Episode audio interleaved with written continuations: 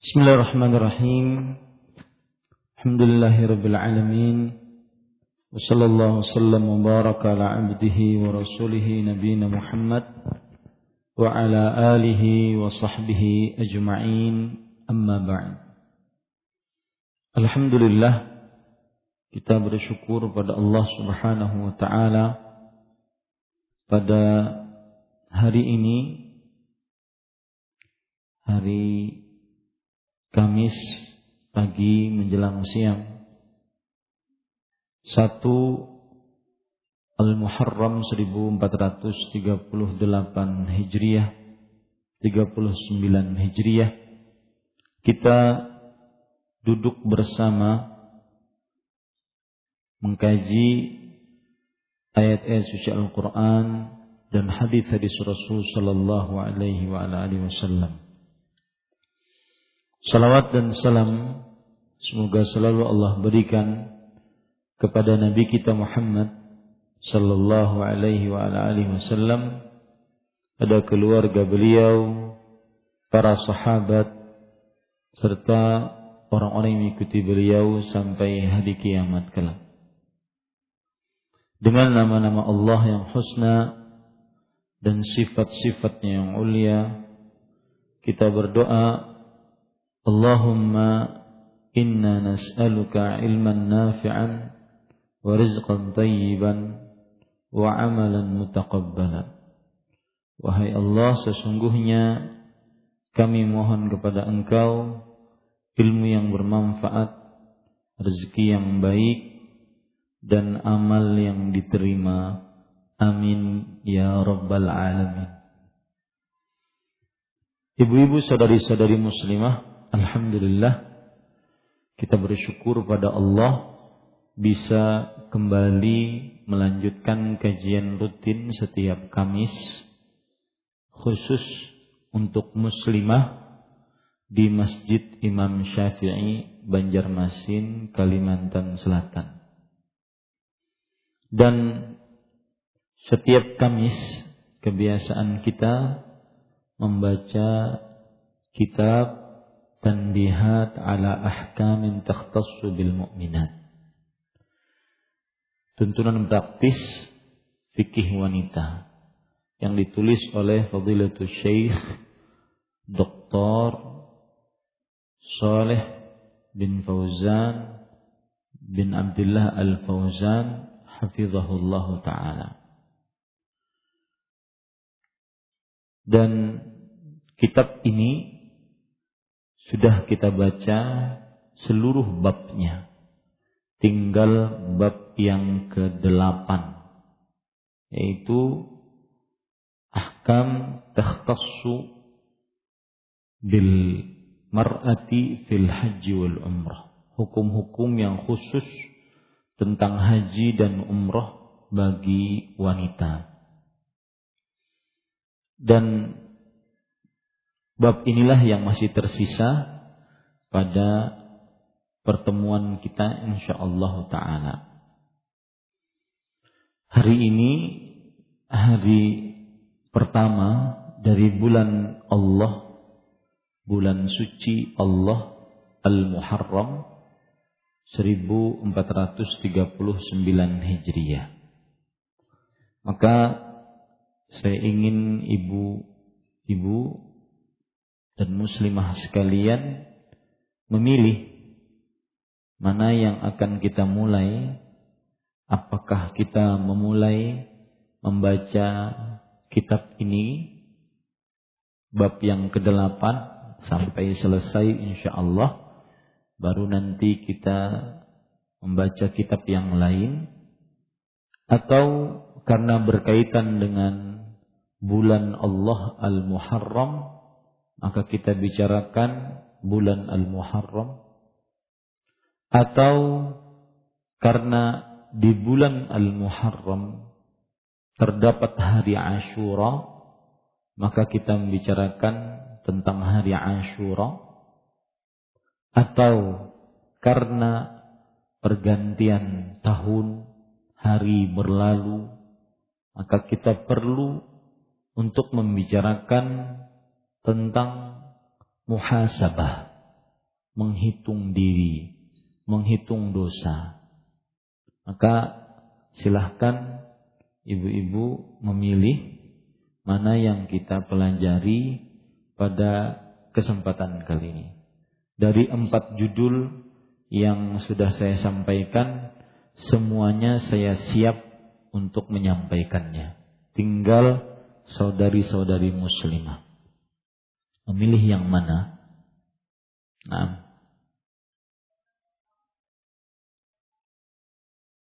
Yang mana Bu? Bab ke-8 kita lanjutkan. Baik. Jadi berkenaan dengan tanggal 1 bulan Allah Al-Muharram maka kita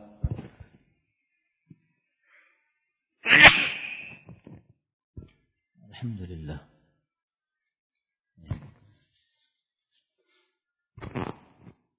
Maka kita mulai pada tanggal 1 Al-Muharram 1439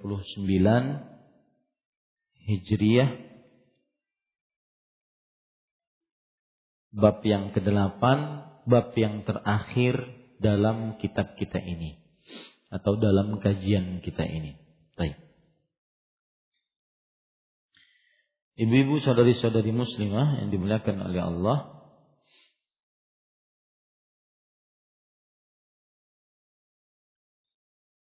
Penulis berkata, sebentar saya singkirkan dulu. Saya bawa buku banyak tadi. Kira-kira ibu memilih yang mana? Ya. Penulis Hafizahullah Ta'ala Al-Syeikh Saleh bin Fauzan bin Abdullah Al-Fauzan berkata Al-Faslu Thamin Bab yang kedelapan Ahkamun takhtassu bil mar'ati fil haji wal umrah Hukum-hukum yang khusus tentang haji dan umrah bagi wanita. Kemudian penulis menyebutkan al-hajju ila baitillah al-harami kulla amin wajibun kifaiyun ala ummatil Islam. Haji ke Baitullah haram hukumnya fardu kifayah bagi seluruh umat Islam setiap tahunnya. Ibu-ibu, saudari-saudari muslimah yang dimuliakan oleh Allah Subhanahu wa taala, kita ingin meletakkan makna haji dulu, kemudian juga makna umroh nantinya. Haji secara bahasa artinya adalah al-qasdu Haji secara bahasa artinya adalah al-qasdu, tujuan. Adapun haji secara istilah syar'i adalah al-qasdu li baitillah bi sifatin makhsusah fi waqtin makhsus bi syara'ita makhsusah.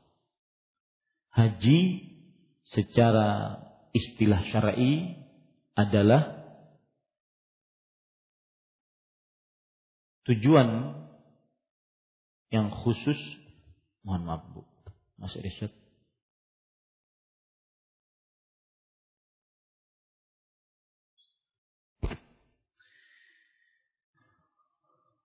Menuju Baitullah Subhanahu wa taala dengan sifat yang khusus.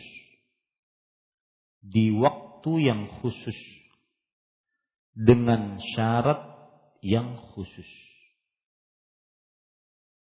Menuju Baitullah dengan sifat yang khusus di waktu yang khusus dengan syarat-syarat yang khusus.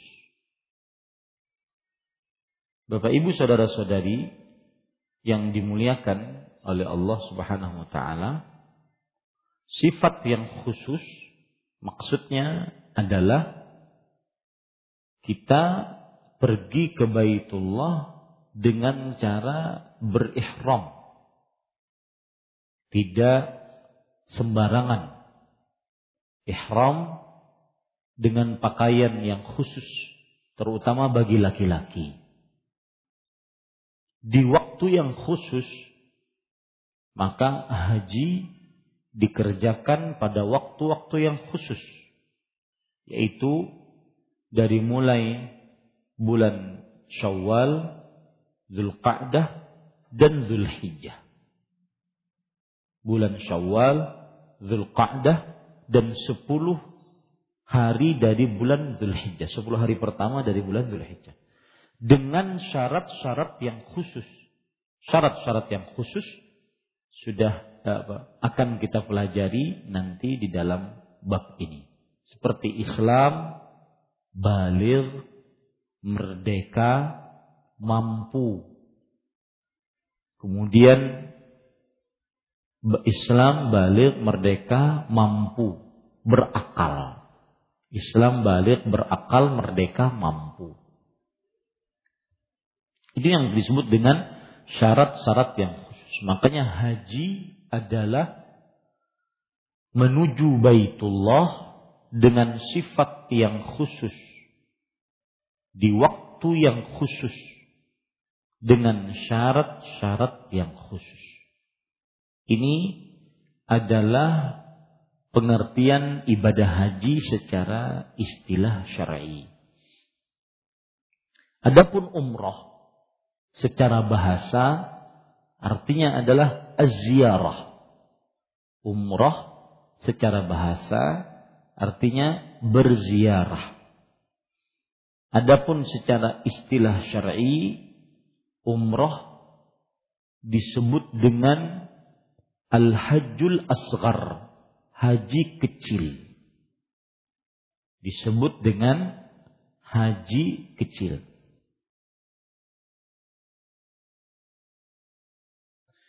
Ya, umroh artinya berziarah. Adapun secara istilah syar'i Umrah artinya al-hajjul asghar, haji kecil.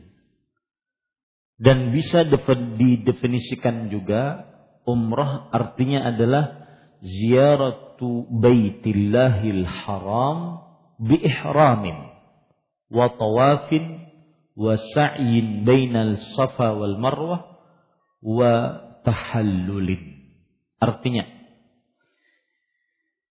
uh, umrah artinya adalah menziarahi Baitullah yang suci dengan ihram lalu melakukan tawaf dan sa'i antara Sofa dan Marwah kemudian bertahallul dengan mencukur rambut.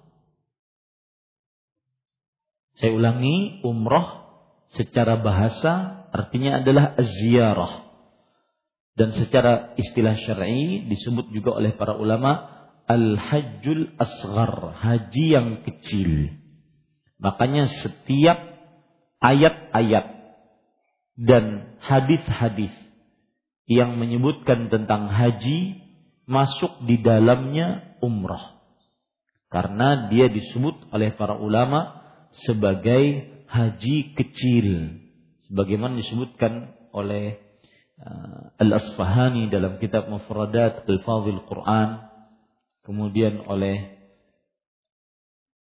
Imam Ad-Daruqutni perkataan dari Abdullah bin Abbas haji kecil tetapi dan juga salah satu pengertian dari umroh yang lebih sempurna lebih komprehensif adalah menziarahi Baitullah yang suci dengan berihram kemudian melakukan tawaf dan sa'i antara Sofa dan Marwah kemudian bertahallul dengan mencukur rambut. Ini kira-kira definisi yang lengkap tentang umroh. Baik. Di sini penulis mengatakan haji ke Baitullahil Haram.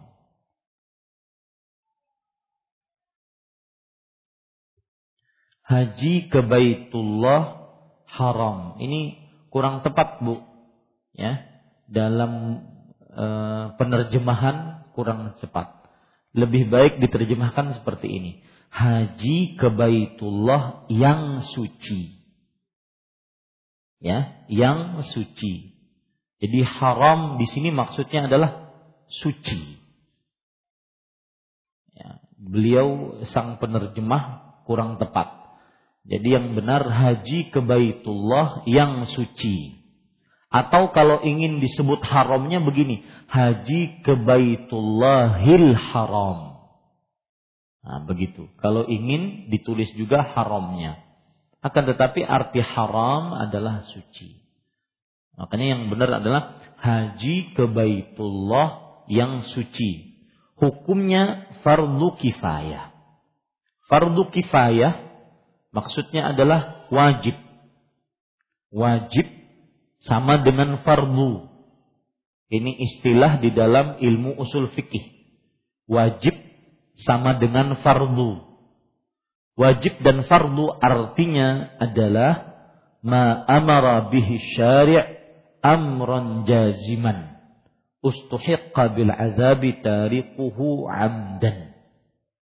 Sesuatu yang diperintahkan oleh syariat dengan perintah yang keras yang diancam dengan siksa orang yang meninggalkannya dengan sengaja. Ya, yang diancam dengan siksa orang yang meninggalkannya dengan sengaja. Ini para ikhwah yang dirahmati oleh Allah Subhanahu wa taala. Nah, di sini disebutkan fardu kifayah. Ya, fardu kifayah. Fardu kifayah berarti ini juga istilah dalam usul fikih. Fardu kifayah berarti lihat pengertiannya dicatat ya fardu kifayah adalah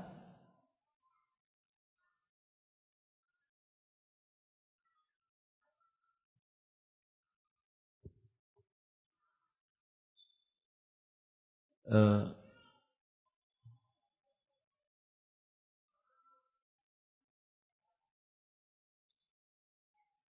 fardu kifayah yaitu fi'lul ba'di fihi yakfi fi suqutil ismi anil baqin ma'a qawnihi wajiban 'alal jami' artinya perbuatan sebagian di dalamnya mencukupi. Perbuatan sebagian di dalamnya mencukupi untuk gugurnya dosa atas selainnya.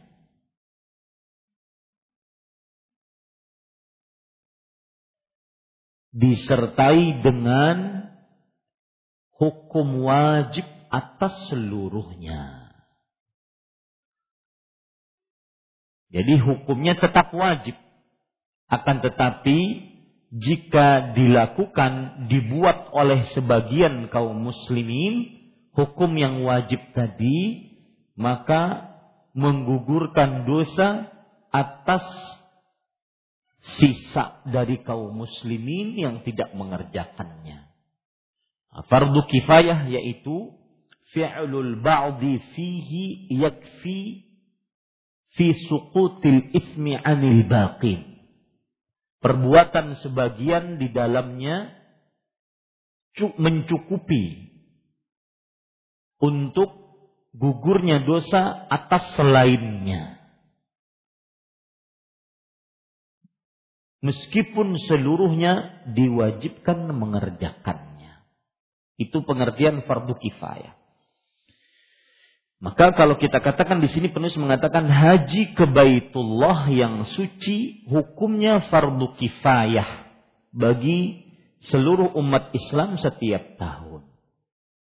Berarti kalau seandainya ada 4 juta umat Islam setiap tahun berhaji dan selainnya tidak berhaji, maka tidak berdosa. Selainnya berhaji, selainnya tidak berhaji, maka tidak berdosa. Karena hukumnya fardu kifayah. Tetapi perlu diperhatikan barang siapa yang sudah mampu menunaikan ibadah haji kemudian dia tidak menunaikan ibadah haji maka ini perbuatan tercela. Ini perbuatan tercela. Saya ulangi, siapa yang mampu menunaikan ibadah haji dan dia tidak menunaikan ibadah haji, maka ini perbuatan tercela. Dari sisi mana? Karena Rasulullah Shallallahu Alaihi Wasallam memerintahkan para sahabatnya yang sudah mampu untuk menunaikan ibadah haji agar berhaji. Dalam hadis Rasulullah Shallallahu Alaihi Wasallam bersabda, Ya ayyuhan nas Faradallahu alaikumul hajja fahujju Wahai manusia Allah subhanahu wa ta'ala telah mewajibkan atas kalian berhaji maka berhajilah ini di, dari sini letak tercelaknya orang yang sudah mampu dan dia tidak menunaikan ibadah haji. Hadis yang lain yang menunjukkan perintah Rasulullah bahkan celaan Rasulullah Sallallahu Alaihi Wasallam bagi yang diluaskan rezekinya, disehatkan badannya, akan tetapi tidak mau berhaji. Yaitu Nabi Muhammad Sallallahu Alaihi Wasallam bersabda, Inna abdan sahahtu lahu Hadis yang saya sebutkan tadi, ya ayuhan nas qad faradallahu alaikumul hajja fahujju wahai manusia, telah aku wajibkan kepada kalian berhaji maka berhajilah. Itu hadis diriwayatkan oleh Imam Muslim. Di sana ada lagi hadis yang menunjukkan bahwa haji wajib. Yaitu di antaranya Rasulullah sallallahu alaihi wasallam bersabda, Inna abdan sahahtu lahu jismah wa awsa'tu lahu rizqah yamdi alaihi khamsu khamsatu a'wam la yafidhu ilayya la mahrum. Sesungguhnya ada seorang hamba yang aku sehatkan badannya.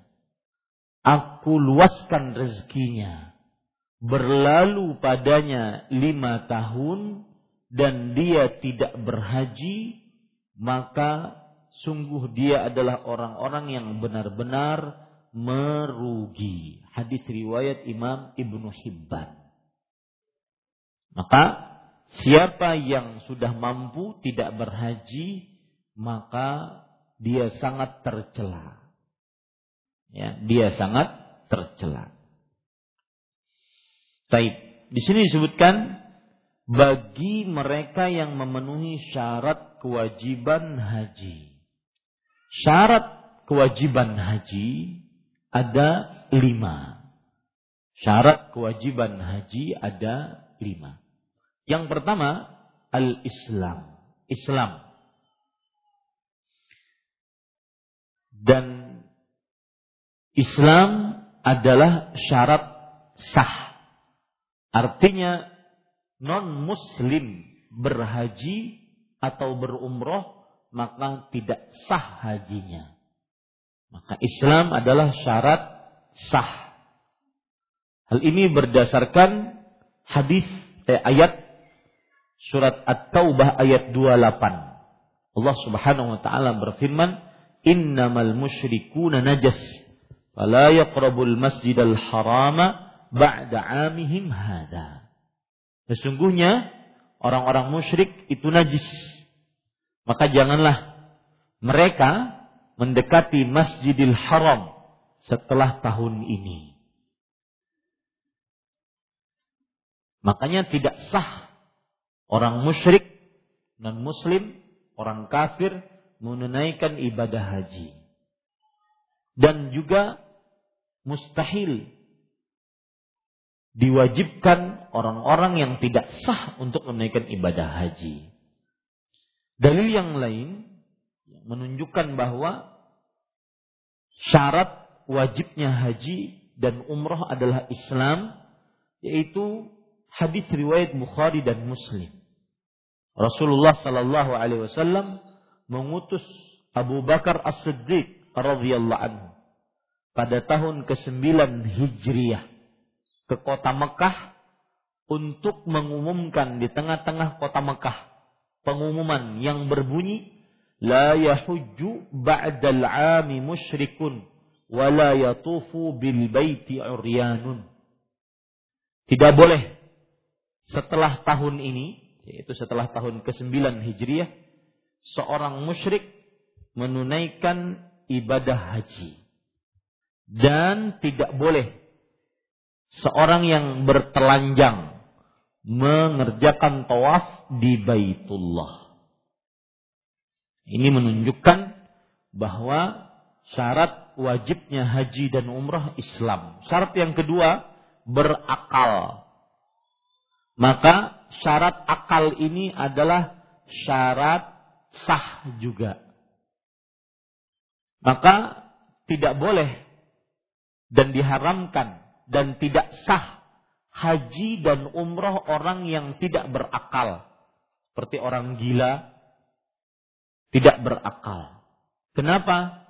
Karena seluruh ibadah diwajibkan dengan niat dan niat memerlukan akal. Dalil yang menunjukkan akan hal ini hadis riwayat Imam Abu Daud dari Ali bin Abi Thalib radhiyallahu anhu. Rufi'al qalamu an salasah. Pena diangkat dari, e, dari tiga orang. Pena pencatat amal yang mencatat di buku catatan amal diangkat dari tiga orang anil majnun al-maghlubi ala aqli hatta yafiq. Dari seorang yang gila yang hilang akalnya sampai dia sadar. Wa anin naim hatta. Dan dari orang yang tidur sampai dia bangun. Wa anis sabiyyi hatta yahtalim. Dan dari anak kecil sampai dia bermimpi basah itu sampai dia balik. Maka berdasarkan hadis ini syarat wajibnya haji dan umroh harus berakal. Tetapi syarat yang kedua ini adalah eh apa? Bukan tetapi. Dan syarat yang kedua ini adalah syarat sah. Syarat sah. Baik. Yang ketiga, syarat wajibnya haji yaitu balir. Balir adalah keadaan yang didapati oleh manusia. Apabila mencapai keadaan tersebut, maka telah wajib baginya syariat-syariat Islam. Dan haram hukumnya meninggalkan syariat-syariat Islam tersebut. Dan balir adalah syarat wajib. Kalau tadi Islam syarat sah, berakal syarat sah. Sedangkan balik syarat wajib. Dalam artian seorang anak kecil yang belum balik tidak wajib menunaikan ibadah haji. Akan tetapi apabila mereka menunaikan ibadah haji dan umrah maka haji dan umrahnya sah. Tetapi jika mereka sudah balik, mereka tetap diwajibkan menunaikan ibadah haji. Ini yang dimaksud dengan balik adalah syarat sah. Eh, afwan. Syarat apa tadi? Syarat wajib. Balik adalah syarat wajib. Artinya yang belum balik tidak wajib berhaji dan berumrah. Tapi kalau yang belum balik berhaji dan berumrah, maka sah. Ya, sah. Makanya dia disebut dengan syarat wajib. Dalilnya yaitu hadis yang diriwayatkan oleh Imam Muslim bahwa seorang wanita mengangkat bayinya di hadapan Rasulullah sallallahu alaihi wasallam. Kemudian wanita ini berkata, "Ali hajjun?" Apakah bayi ini berhak menunaikan ibadah haji? Maka Rasulullah SAW mengatakan, "Na'am, walaki ajar." Iya, dan bagimu pahalanya. Dan dalam hadis yang lain riwayat Imam Al-Baihaqi dari Abdullah bin Abbas radhiyallahu anhuma, "Ayyuma sabiyyin hajja thumma balagha fa'alaihi hijjatun ukhra. Anak kecil mana saja yang berhaji lalu dia balik maka wajib baginya berhaji yang lain. Berarti hajinya tatkala masih belum balik disebut sebagai haji sunnah. Karena balik adalah syarat apa tadi Bu? syarat wajib. Syarat yang keempat wajibnya haji dan umroh adalah merdeka. Dan yang dimaksud dengan merdeka adalah bukan budak. Merdeka yang dimaksud adalah bukan budak.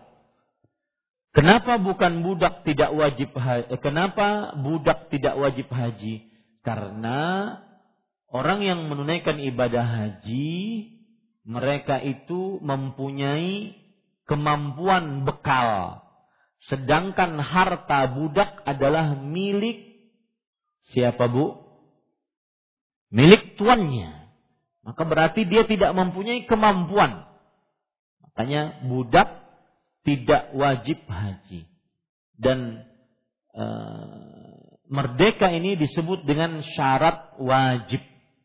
Merdeka disebut dengan syarat wajib. Dalil yang menunjukkan akan hal ini hadis riwayat Imam Baihaqi dari Abdullah bin Abbas radhiyallahu anhu. Ayyuma 'abdin hajja thumma 'utiqa fa 'alaihi hajjatun ukhra. Artinya budak mana saja yang telah berhaji lalu dia merdeka, maka wajib baginya menunaikan haji lainnya. Karena tatkala dia berhaji dalam keadaan budak itu hanya sebatas haji sunnah, tidak wajib. Syarat yang kelima yaitu mampu. Hal ini berdasarkan hadis riwayat eh afwan, ayat surat Ali Imran ayat 97. Walillahi 'alan nas hajjul bait man istata'a ilaihi sabila. Manusia mempunyai kewajiban menunaikan ibadah haji ke Baitullah bagi siapa yang mampu. Dan yang mampu di sini pengertiannya kemampuan atau kesanggupan adalah disebutkan dalam hadis riwayat Imam Ibnu Majah bahwa Rasulullah sallallahu alaihi wasallam bersabda al-istita'ah adalah az-zadu war-rahilah bekal dan kendaraan. Ini yang disebut dengan mampu. Bekal dan kendaraan. Kemudian syarat yang keberapa bu? Hah? Kelima apa keenam? Yang pertama apa? Islam. Yang kedua apa? Yang ketiga? Yang keempat? Yang kelima? Yang kelima adalah mampu. Berarti yang keenam dan keenam ini bisa masuk kepada kelima. Keenam bisa masuk dalam kelima atau dijadikan poin tersendiri saking pentingnya. Dan keenam ini khusus untuk muslimah. Yaitu wujudul mahram. Keberadaan mahram ya keberadaan mahram. Ini syarat wajib, Bu. Keberadaan mahram bagi wanita syarat wajib. Sudah jadikan nomor 6 saja karena ini penting. Syarat wajib. Ya, hal ini berdasarkan hadis riwayat Imam Bukhari dan Muslim dari Abdullah bin Abbas radhiyallahu anhuma.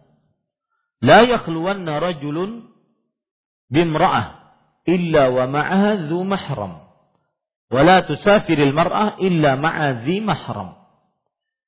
Jangan sekali-kali seseorang lelaki berdua-duaan dengan perempuan siapa pun kecuali bersamanya mahramnya. Dan tidak boleh seorang perempuan bepergian bersafar kecuali dengan mahramnya. Hadis yang begitu jelas. Maka kemudian Rasul uh, ada seorang lelaki berkata, "Ya Rasulullah, inna mraati kharajat hajah wa inni uktutibtu fi ghazwati kadza wa kadza." Wahai Rasulullah, sesungguhnya istriku sedang melaksanakan ibadah haji. Dan aku tertulis sebagai pasukan di dalam peperangan ini dan ini. Apa yang aku harus perbuat? Maka Rasulullah Shallallahu Alaihi Wasallam bersabda, "Intaliq fahujja ma'amra'atik." Artinya, pergilah engkau dan berhajilah bersama istrimu. Maka seorang wanita tidak wajib berhaji berumroh kecuali dengan mahramnya. Meskipun dia kaya raya, sehat badan, masih muda. Tetapi kalau tidak ada mahramnya, maka tidak wajib. Meskipun bisa ditemani oleh kawan-kawannya yang salihat, para wanita. Maka pendapat yang lebih kuat tetap tidak wajib. Ya, karena ada sebagian pendapat dari mazhab yang empat membolehkan apabila hajinya haji wajib. Umrohnya umroh wajib. Dan ditemani dengan teman yang saleh saleh atau apa? Yang salihat salihat bukan saleh saleh. Ya. Yang salihat salihat. Ini Bapak Ibu saudara-saudari yang dimuliakan oleh Allah Subhanahu wa taala.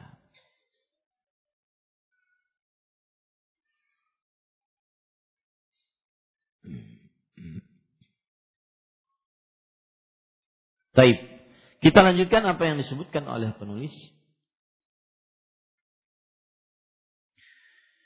ويجب على كل مسلم توفرت فيه شروط وجوب الحج أن يحج مرة في العمر وما زاد عن ذلك فهو تطوع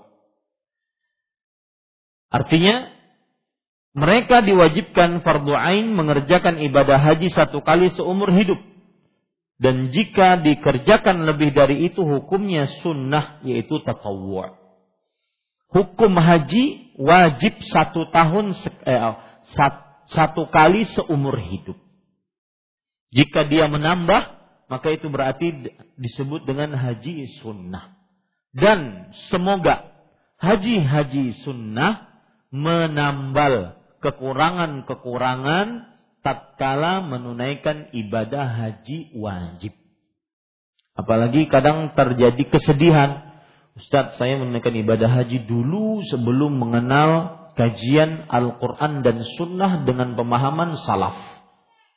Akhirnya banyak hal-hal yang tidak sesuai dengan haji Rasulullah Sallallahu Alaihi Wasallam. Maka bagaimana? Apakah saya bisa menambalnya dengan haji sunnah? Semoga. Ya. Berdasarkan keumuman hadis Allah berfirman kepada para malaikat, "Unzuru hal li'ibadi min tatawwu'."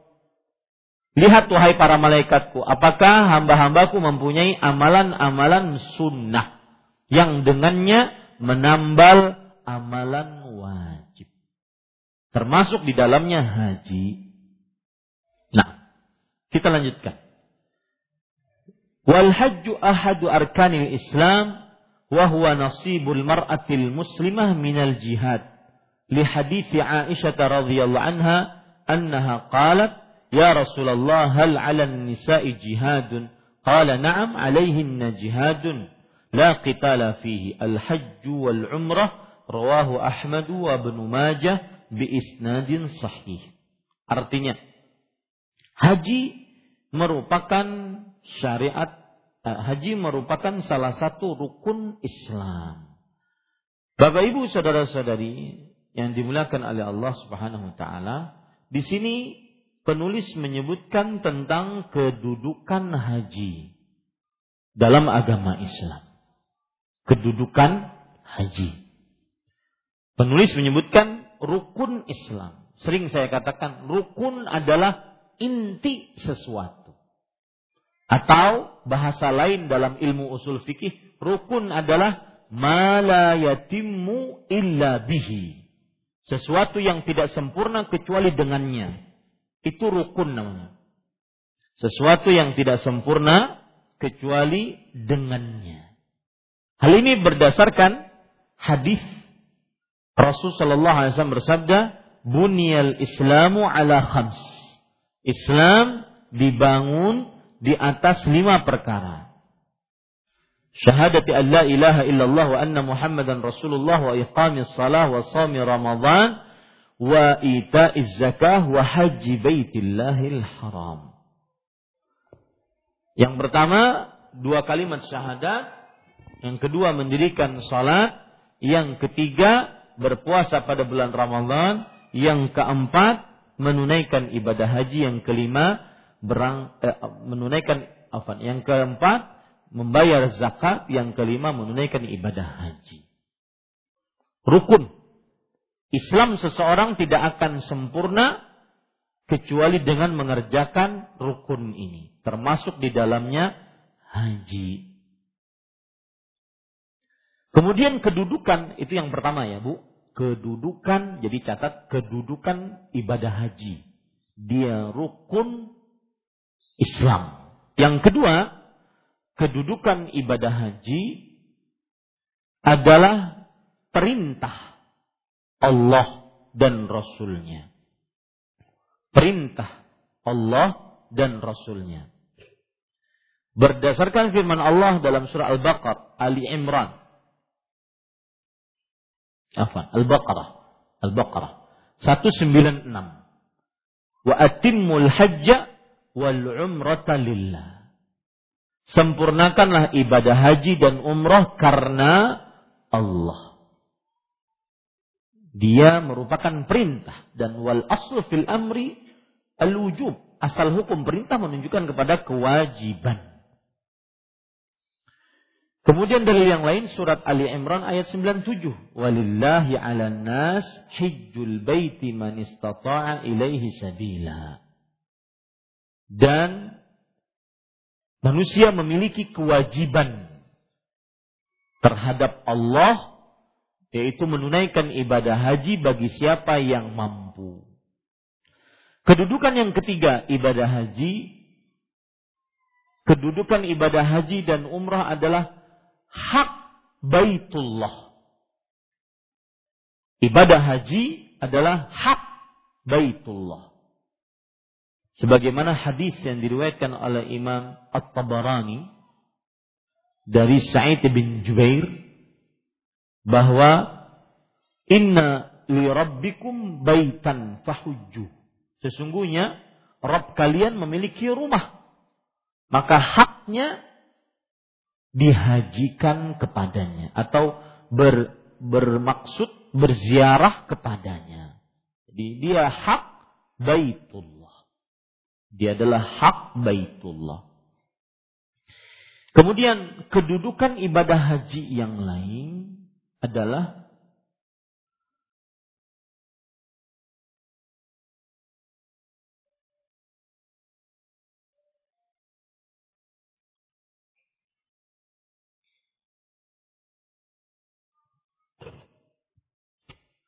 Siapa yang meninggalkannya dengan sengaja karena mengingkari kewajibannya maka kafir. Kedudukan yang keberapa ini Bu? Keempat. Siapa yang meninggalkannya dengan sengaja karena mengingkari kewajibannya, maka kafir.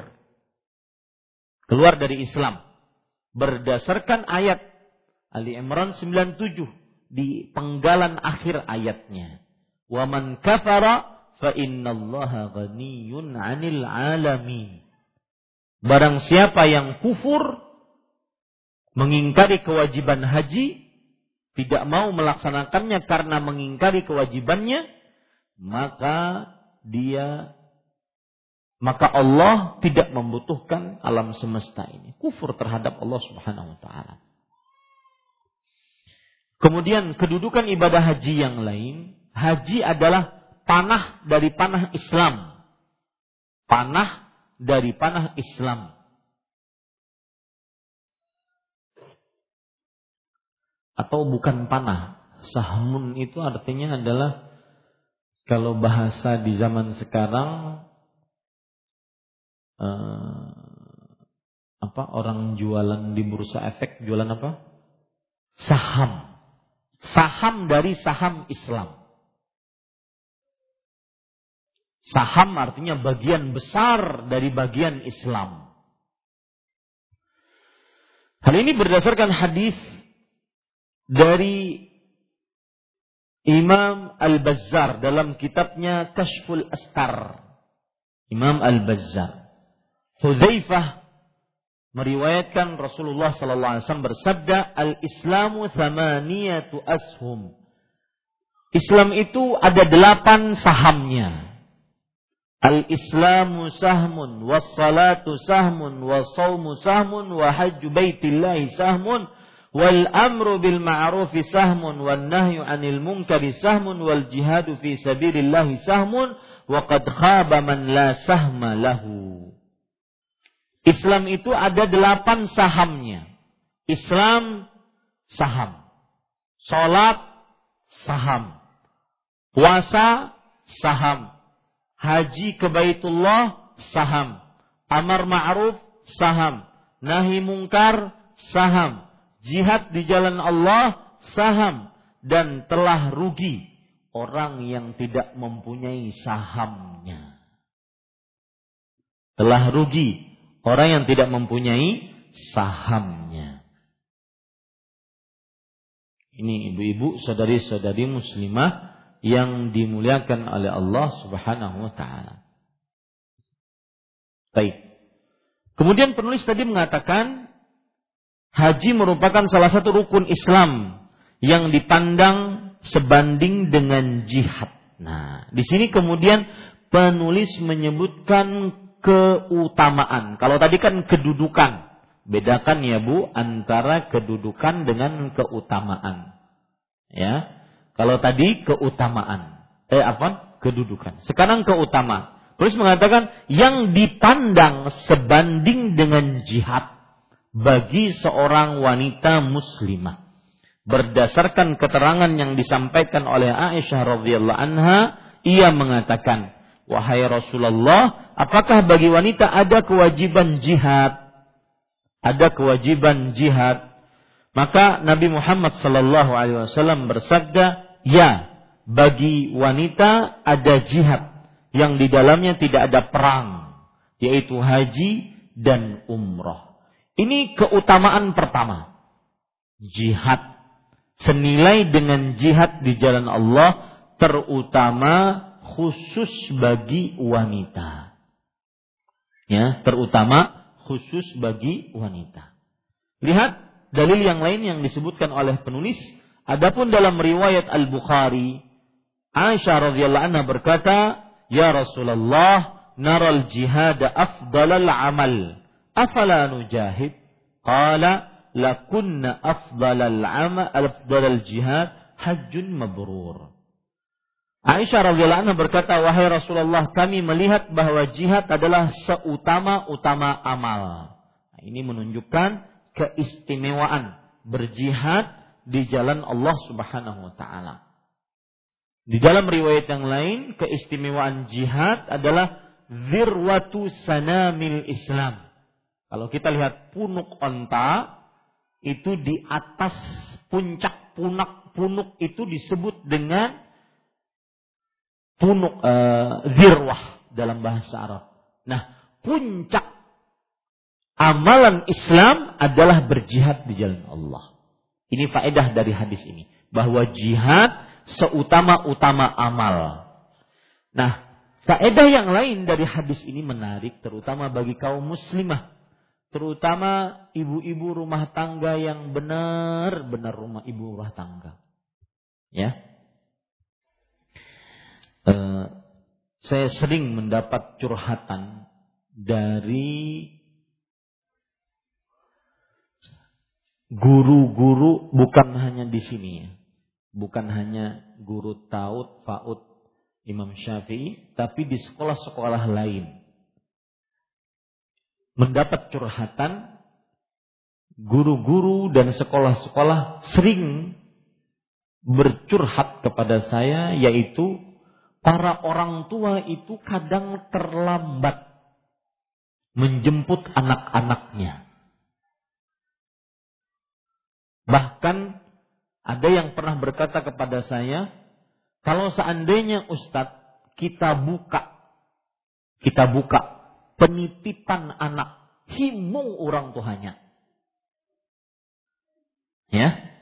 Mau bayar berapa? Bayar tuh Pak Sidin. Ada tempat penitipan anak. Maksimal jam 3, jam 4 sudah diambil. Masih minta diskon. Jam 6 bolehlah. Ini orang tua, mohon maaf bahasa saya mungkin agak kasar orang tua yang mau enaknya sendiri. Bikin anak tidak mau ngurus. Ya. Terutama perempuan.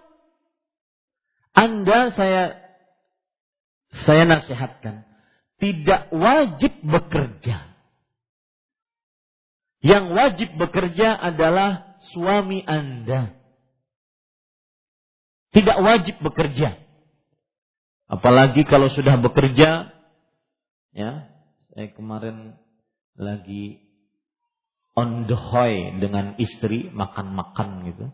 Di rumah makan, ngelihat saya tunjuk tuh lihat, yang coba lihat tuh.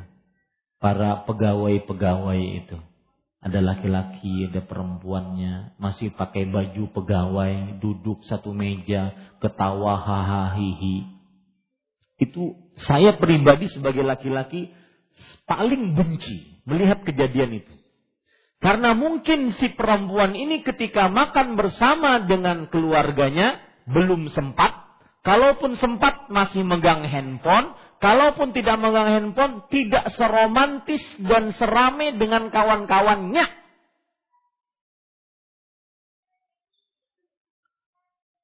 Ini ibu-ibu saudari-saudari muslimah bisa tertawa, tertiwi, hahaha, colek sana, dorong sana, oh ikam nih. Ikam nih nang apa? Dosa. Ya. Ini ibu-ibu saudari-saudari muslimah. Perhatikan anak-anak Anda. Dia akan membalas sesuai dengan kebaikan Anda kepadanya. ada penitipan anak dibuka dari mulai jam 7 sampai jam 7 malam. Ada tuh.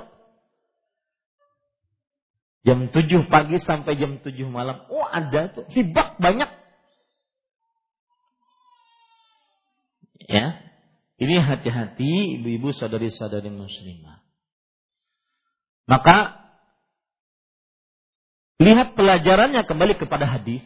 Lihat pelajarannya di sini Aisyah berkata, radhiyallahu anha, "Ya Rasulullah, naral jihad afdalal amal." Kami melihat jihad amalan yang paling utama. Pelajaran yang ingin saya ambil dari cerita-cerita saya tadi adalah semestinya seorang wanita muslimah lebih mengetahui mana yang lebih diwajibkan untuk dia. Lebih mengetahui mana yang diwajibkan lebih diwajibkan untuk dia. Yang lebih diwajibkan adalah mengurus rumah tangga, melayani suami, mengurus mendidik anak-anak. Apalagi kadang-kadang, kadang-kadang orang tua kalau sudah memasukkan anaknya ke sekolahan, ingin anaknya itu disulap menjadi anak yang saleh penuh bakat.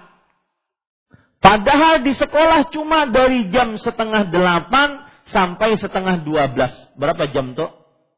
Setengah sembilan, setengah sepuluh, setengah sebelas, setengah dua belas. Empat jam. Lawan pian berapa jam? Dua puluh jam. Kena mahamuk-hamuk ke sekolahan. Kenapa anakku kada bisa ini, kada bisa itu? Pian kada mengajarinya. Ya, Lihat ibu-ibu, dan saya sering mengais hati seorang ibu muslimah. Agar saya ambil perasaannya. Jangan mau pahala, oh, pahala yang semestinya Anda dapatkan, diambil oleh guru taut-taut. Jangan mau. Apa maksudnya? Itu ikra itu Al-Qur'annya, doanya, hafalan Qur'annya. Jangan mau yang pertama kali mengajarkan guru taut-taut. Mereka yang akan dapat pahalanya. Selama anak itu hafal. Bukan orang tuanya. Wa anna laysa lil insani illa ma Seseorang tidak akan mendapatkan pahalanya kecuali yang dia usahakan. Ustaz, ulun begawikan gasan inya jua satay. Tidak wajib wahai saudariku muslimah. Enggak wajib. Lalu Ustaz, ampih kah sudah nih? Ulun tulis nih, resign nih. Ampih. Ya. Maka saya tidak mengatakan ampih. Akan tetapi, lihat apabila itu bertentangan ataupun melalaikan kewajiban, maka wanita yang cerdas adalah yang mendahulukan yang wajib dibandingkan yang sunnah. Lihat Aisyah radhiyallahu bagaimana semangatnya beliau melihat jihad paling utama. Maka ini menjadi gaya hidup seorang muslimah. Lebih mendahulukan yang wajib. Itu pelajaran kedua. Pelajaran ketiganya adalah seorang uh, wanita-wanita salafiyat sahabiyat terdahulu dari para sahabat, mereka memberikan pelajaran kepada kita gaya hidup, yaitu berlomba-lomba dalam kebaikan. Mereka tidak mau kalah dengan laki-laki. Masihkah ingat ibu-ibu saudari-saudari muslimah? Seorang wanita yang mengatakan kepada Rasulullah, Ya Rasulullah, ghalabna alaikar rijal. Wahai Rasulullah, Laki-laki mengalahkan kami mendapatkan ilmu dari engkau. Ini perempuan nih. Ini menunjukkan gaya hidup mereka, para salafiyat, para sahabiyat, senantiasa berlomba-lomba dalam kebaikan. Karena para mereka melihat keutamaan berjihad dan yang yang melakukannya hanya laki-laki, maka Aisyah radhiyallahu berkata, Ya Rasulullah, naral jihad afdal al-amal. Afala nujahid. Wahai Rasulullah, kami melihat jihad itu amalan yang paling utama. Apakah kami tidak melihatnya? Apakah kami tidak berjihad?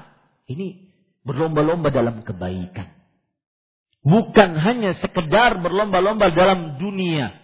Pipi mulus, ya, rambut indah, bibir jontor, karena ada sebagian uh, orang bibirnya sudah tipis, ingin dijontor-jontorkan Subhan. Wahai saudaraku muslimah, bersyukur diberi bibir. Ya, ada sebagian orang berlomba-lomba dalam pengetahuan tentang salon-salon kecantikan. Medi pedicure, spa, oh di sebelah sana nyaman ada anunya, uh sebelah sini, uh, macam-macam. Akan tetapi ditilik dari inner beauty-nya, hafalan Qur'annya, ibadah sunnahnya, melayani suaminya, nol nihil. Yang ada kalau berbicara dengan suami, mengangkat suara, sering membuat masalah dengan suami, sering tidak bersyukur terhadap suami, ibadahnya kepada Allah pun kurang. Hafalan Al-Qur'annya cuma tiga surat terakhir yang di depannya kul itu pun warisan TK, tambah surat paling favorit Inna A'tayna. Ini para ikhwan yang dirahmati oleh Allah Subhanahu wa taala. Beliau bersabda, "Na'am, namun seutama-utama jihad adalah haji yang mabrur." Haji yang mabrur. Ada hadis yang lain yang luar biasa juga tentang bahwa ber, berhaji bagi wanita adalah berjihad.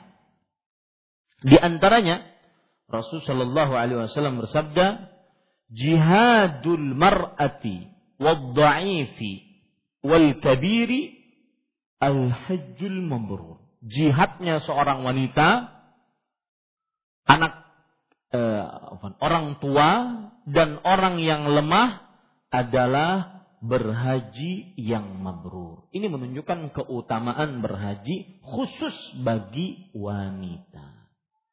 Ya, khusus bagi wanita. Ustaz, umrah bagaimana? Karena haji kita susah untuk mikirnya Ustaz. Sudah bayarnya mahal, mungkin saya tidak sanggup, antrinya lama. Saya bisanya umrah Ustaz. Apakah masuk ke dalamnya? Seperti yang saya ungkap tadi. Karena umrah disebut sebagai haji apa Bu? haji kecil maka keutamaan umrah pun termasuk di dalamnya.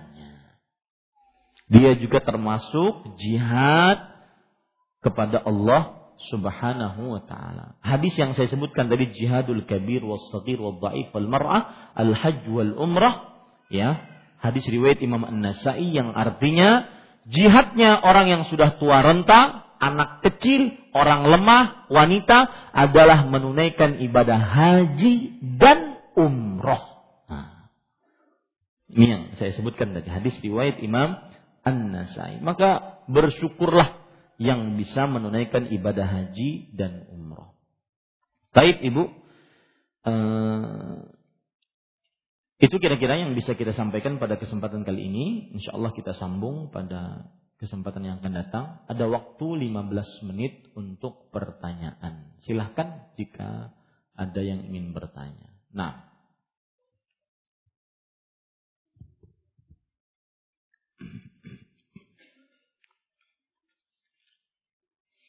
Assalamualaikum Waalaikumsalam warahmatullahi Bagaimana dengan seorang akhwat yang belum menikah ingin pergi umroh karena suatu niat yang sudah terucap jika uang cukup maka ia pergi karena umur tidak ada yang tahu. Ia takut kalau tidak kesampaian.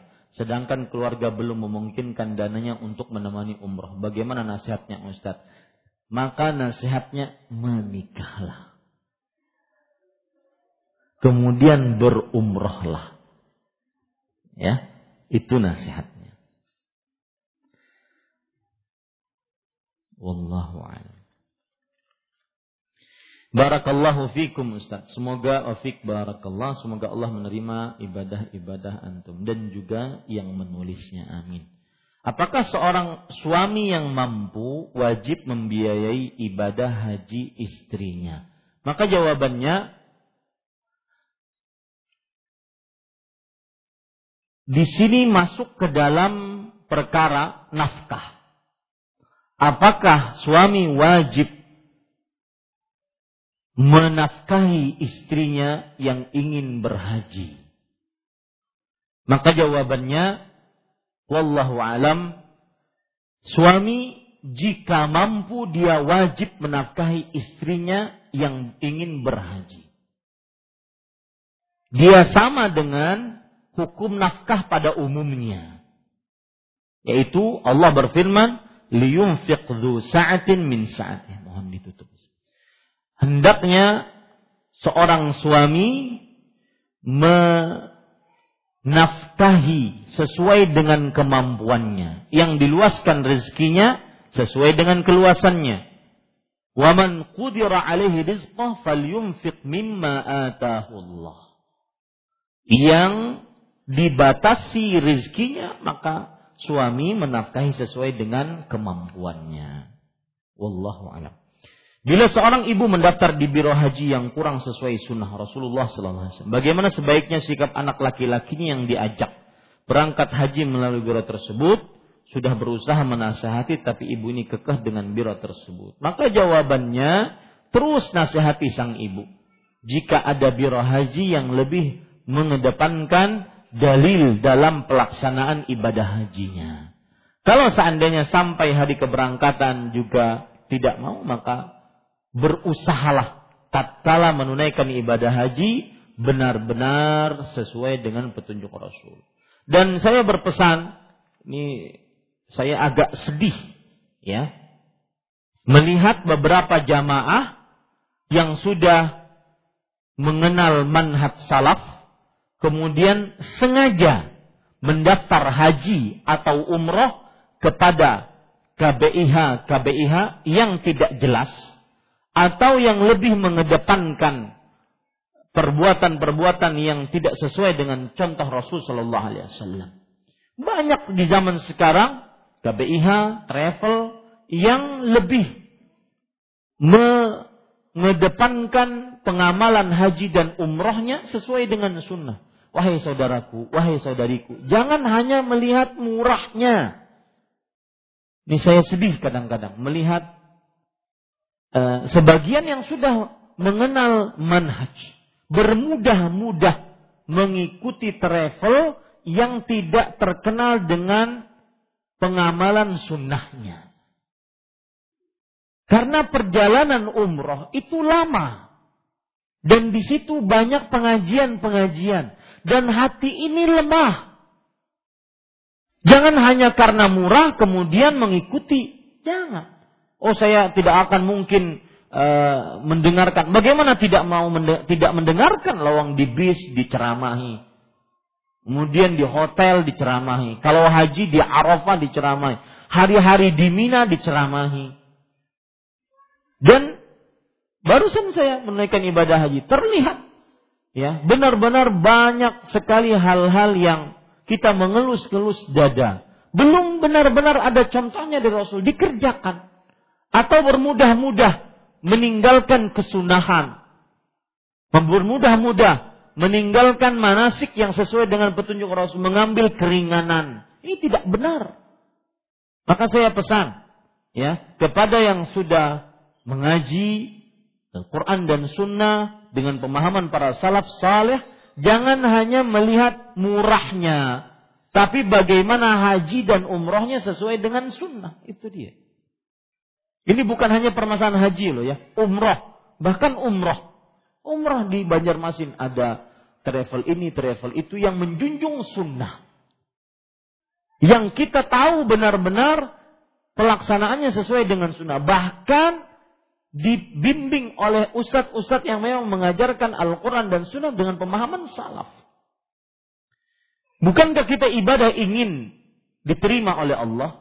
Bukan hanya sekedar pergi, selesai umrah begitu. Enggak. Tapi bagaimana ibadah yang mengeluarkan tenaga, biaya. Haji dan umrah itu kan mengumpulkan dua hal. Tenaga, jasmani, dan mali, harta. Rugi kalau seandainya hanya bermodalkan murah, kemudian haji dan umrahnya se, uh, semaunya. Ini tidak benar Pak Dan yang lebih luar biasa lagi, subuhat nyambar-nyambar ke hati nanti perka, e, perbuatan bid'ah dianggap remeh karena sering bergaul. Kesyirikan dianggap biasa karena sering bergaul dengan yang melakukan kesyirikan. Saya agak keras dalam masalah ini.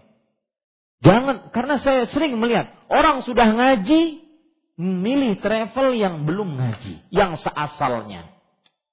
Yang pembimbingnya ngustad. Ngustad. Ya, nggak jelas dari mana belajar, dengan siapa belajar. Nah, ini tidak benar para ikhwan. Apakah ada tuntunannya dari syariat untuk berkumpul-kumpul sebelum keberangkatan haji atau sesudah kedatangan haji? Kalau seandainya berkumpul-kumpul tujuannya adalah berpamitan, sebagaimana dilakukan oleh Rasul Shallallahu Alaihi Wasallam, beliau beliau sebelum bepergian mengucapkan ucapan pamitan, maka tidak mengapa. Kalau seandainya berkumpul-kumpul sesudah menaikkan ibadah haji, tujuannya adalah untuk Eh, memberikan hadiah oleh-oleh kepada para tetangga sesudah menunaikan ibadah haji, maka ini tidak mengapa. Ini baik. Tetapi yang ada di tengah masyarakat keyakinan. Nah, keyakinan ini yang perlu dalil. Keyakinan bahwa orang yang baru pulang haji 40 hari masih ditempeli oleh malaikat berkah. Nah, ini belum ada dalilnya.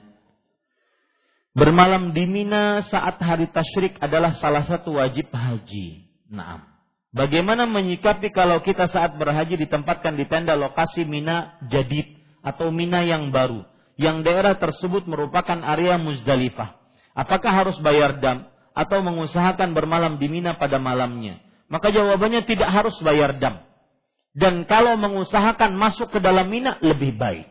Tapi kalau seandainya tidak dapat tempat memang tendanya hanya di situ saja, maka tidak mengapa karena para ulama kontemporer mengatakan jika memang sudah penuh mina dan tidak sanggup untuk masuk ke dalamnya, dia hanya bisa di sekitaran mina itu sudah mencukupi.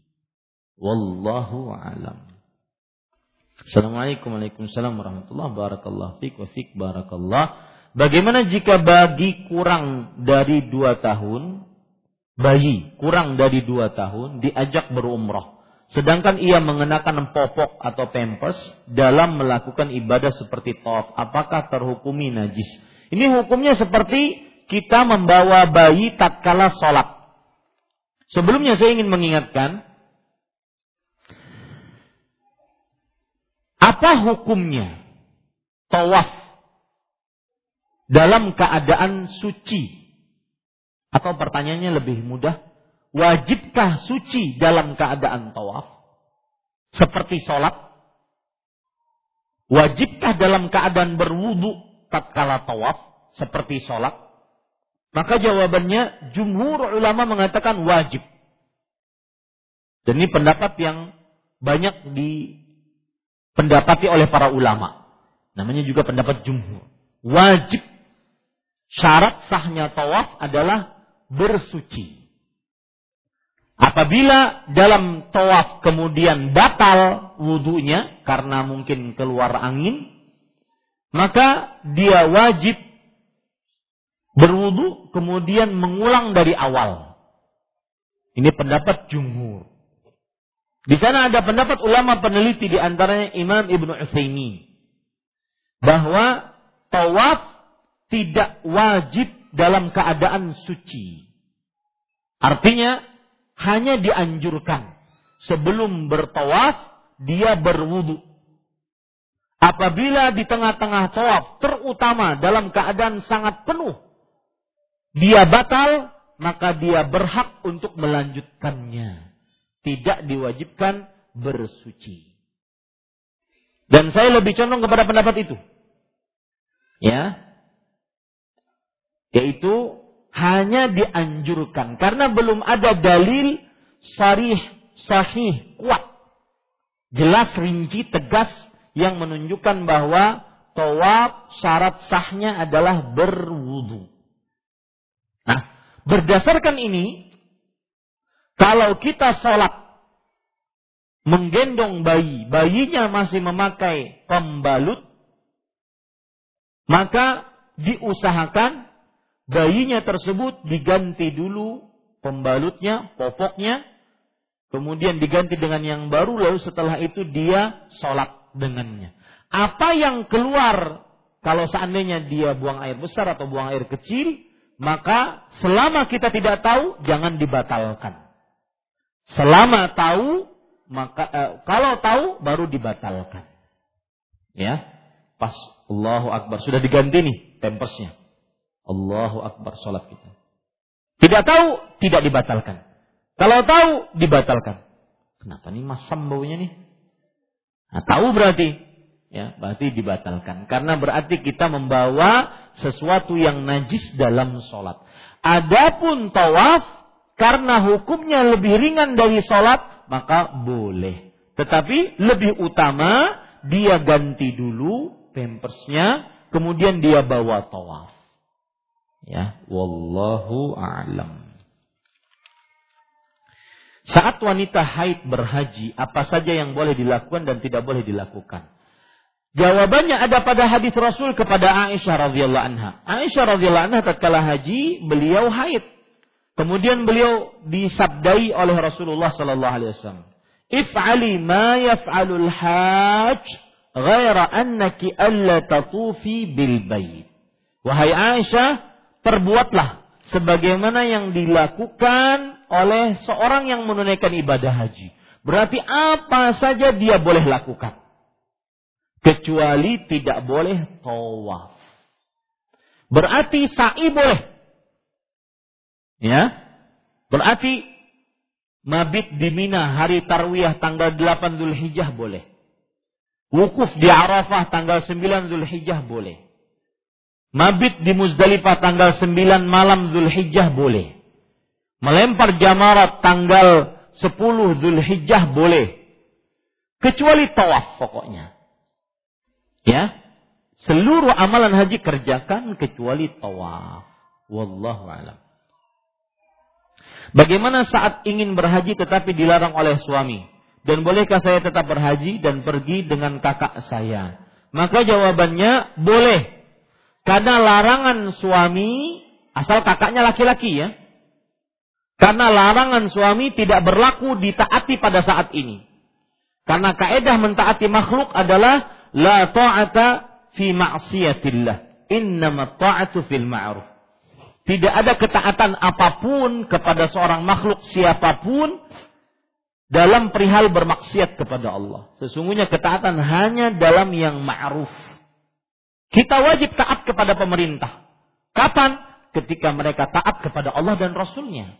Makanya Allah berfirman, Ya ayuhalladzina amanu, ati'ullah wa ati'ur rasula wa ulil amri minkum. Taatilah Allah, taatilah Rasulullah. Ada taati, ada taati.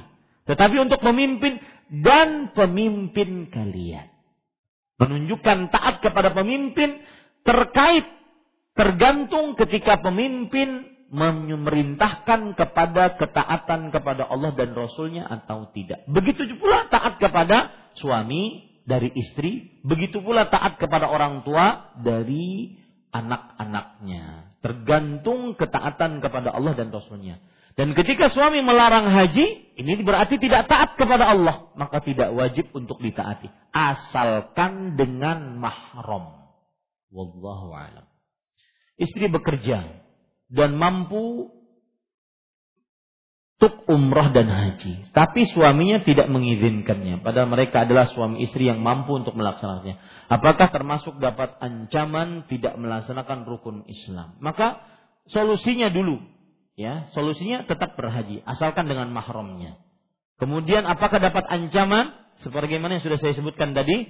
Maka apabila sang istri tetap ingin menunaikan ibadah haji dan umrah, tapi suaminya tidak mau, akhirnya sang istri tidak mendapati um, mahram, maka sang istri pada saat itu tidak berdosa. Karena yang berdosa adalah suaminya yang melarangnya. Wallahu alam. Assalamualaikum warahmatullahi wabarakatuh. Buat kami yang kadang masih asyik main HP, WhatsAppan, Facebookan, dan lain-lain saat kajian masih berlangsung. Hah? Adakah maka saya hanya ingin mengucapkan ittaqillah. Takutlah kepada Allah. Ya. Saya di majelis, saya pribadi di majelis sering megang handphone. Tapi mencatat apa yang disampaikan. Maka perhatian pertama, kawan-kawan di sampingnya yang melihat kawannya main handphone, jangan suudan dulu. Mungkin dia mencatat. Yang kedua, kalau memang main sosial media saat kajian berlangsung, maka nasihatilah dengan baik dan santun. Saya hanya bisa mengucapkan ittaqillah, takutlah kepada Allah. Kenapa Ustaz harus takut? Karena berarti tidak mendapatkan ilmu. Berarti niatnya perlu diperbaiki. Duduk di majelis ilmu akan tetapi sibuk dengan yang lainnya. Ini bermasalah pada niatnya. Ya. Ini bermasalah pada niatnya. Bahkan mungkin saat majelis ilmu ya kalau laki-laki misalkan, dia mentalak istrinya dengan handphonenya. Ya. Ustadz lagi semangat menjelaskan sedetil-detilnya, serinci-rincinya hukum-hukum Islam. Dia nulis kepada istrinya. Kutalak kamu. Pasti majelis ilmu. Maka ini hati-hati pada ikhwan. Ittaqillah. Takutlah kepada Allah subhanahu wa ta'ala. Allah berfirman dalam Al-Quran, Ma ja'alallahu lirajulin min qalbaini fi jawfi. Allah tidak menjadikan untuk seseorang dua hati dalam satu tubuh. Tidak mungkin dua hati dalam satu tubuh. Yang disebutkan dalam surah Al-Ahzab surat ke-33 ayat 4. Allah sekali-kali tidak menjadikan bagi seseorang dua buah hati dalam rongganya. Berpikiran dua tidak mungkin. Mustahil dapat. Dan sekali lagi, saya katakan ittaqillah. Karena itu berkaitan dengan keikhlasan dalam menuntut ilmu. Bahkan subhanallah, ada orang yang paling asyik main WhatsApp, Facebook, tatkala di majelis ilmu lebih asik dibandingkan di luar majelis ilmu. Semakin ramai, semakin asiknya. Ada yang seperti itu. Maka saya hanya bisa mengucapkan ittaqillah. Takutlah kepada Allah. Dan ulama salaf terdahulu kalau dikatakan ittaqillah maka diri mereka bergetar karena takut kepada Allah. Bagaimana hukumnya akhwat yang sholat menggunakan kaos kaki yang bahannya tipis sehingga bagian tumitnya terlihat warna kulitnya? Jawabannya dikhawatirkan sholatnya tidak sah. Karena tumit termasuk kewajiban untuk ditutup. Tapi hanya sebatas dikhawatirkan. Berarti apa hukumnya Ustaz dalam hukum fikih? Makruh. Ya, makruh. Makruh yang mendekat kepada keharaman. Maka carilah kaos kaki, kaos kaki yang tebal. Sebagaimana Anda diwajibkan untuk ber berpakaian tebal, maka begitu pula kaos kaki hendaklah yang tebal. Artinya tidak mesti harus seperti kaos kaki orang Eskimo ya, tebal panas, enggak, tapi yang tidak membuat terlihat tumit warna tumitnya wallahu alam. Assalamualaikum warahmatullahi wabarakatuh. Waalaikumsalam warahmatullahi Apakah sah menunaikan ibadah haji dari hasil riba? Dan apakah hajinya mendapatkan ridha dari Allah Subhanahu wa taala?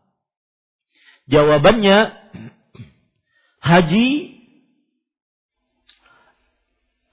salah satu syaratnya adalah mampu. Dan mampu sudah kita sebutkan maksudnya adalah azad warrahilah. Bekal biaya dan kendaraan maka sebagian ulama mengatakan jika berhaji dengan harta bekal yang haram maka tidak diterima dan tidak sah hajinya. Secara hukum fikih tidak sah. Masalah diterima atau tidak itu hukum Allah tidak sah hajinya secara hukum fikih. Tetapi sebagian yang lain mengatakan bahwa hukum haji dengan haji yang ha, dengan harta yang haram maka hajinya tetap sah tetapi dia berdosa. Kenapa? Karena tidak ada kaitan antara harta dengan pelaksanaan ibadah haji. Tidak ada kaitan antara harta dengan pelaksanaan ibadah haji. Makanya Syekh Ibn Bas rahimahullah mengatakan al-hajju sahih idza addahu kama syara'ahu Allah. Hajinya sah jika dia mengerjakan rukunnya, kewajibannya, maka hajinya sah.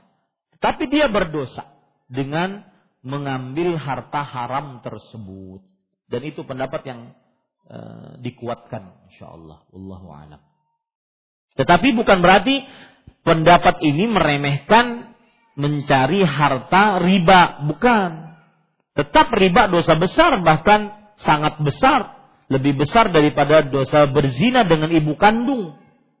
Ya. Cuma kita berbicara masalah kalau orang ber, berhaji dengan harta riba, apakah sah hajinya? Hajinya sah, tapi dia berdosa. Dan dikhawatirkan tidak mabrur. Kenapa? Karena Imam Nawawi mengatakan al-hajjul mabrur huwa al-hajjul ladzi la yuqatil la yukhalituhu fihi ismun. Haji yang mabrur adalah haji yang tidak dicampuri dengan satu dosa pun. Wallahu alam. Bagaimana seseorang yang ingin pergi umrah atau haji dengan sengaja meminum obat penunda datangnya haid dengan alasan supaya tidak repot di sana. Apakah hal tersebut diperbolehkan? Kalau diperbolehkan, ditanya diperbolehkan atau tidak, jawabannya boleh. Dengan syarat diizinkan suami dan dibolehkan oleh ahli medis. Tidak berpengaruh, tidak berbahaya bagi bagi dirinya. Nah, Rasulullah SAW bersabda, La dirar. Tidak boleh mendatangkan bahaya dan tidak boleh berbahaya. Tetapi kalau ditanya mana yang lebih afdal, lebih afdalnya tidak meminum. Kenapa? Karena haid adalah salah satu darah tabiat kebiasaan wanita muslimah. Kebanyakan penyimpangan-penyimpangan dan masalah-masalah haid yang terjadi di tengah wanita muslimah gara-gara meminum obat-obat yang demikian. Lalu Ustadz kalau seandainya pas lagi ihram haji, haid bagaimana? Ini kan mengganggu. Maka jawabannya ada beberapa solusi. Ada beberapa solusi fikih yang diberikan oleh para ulama.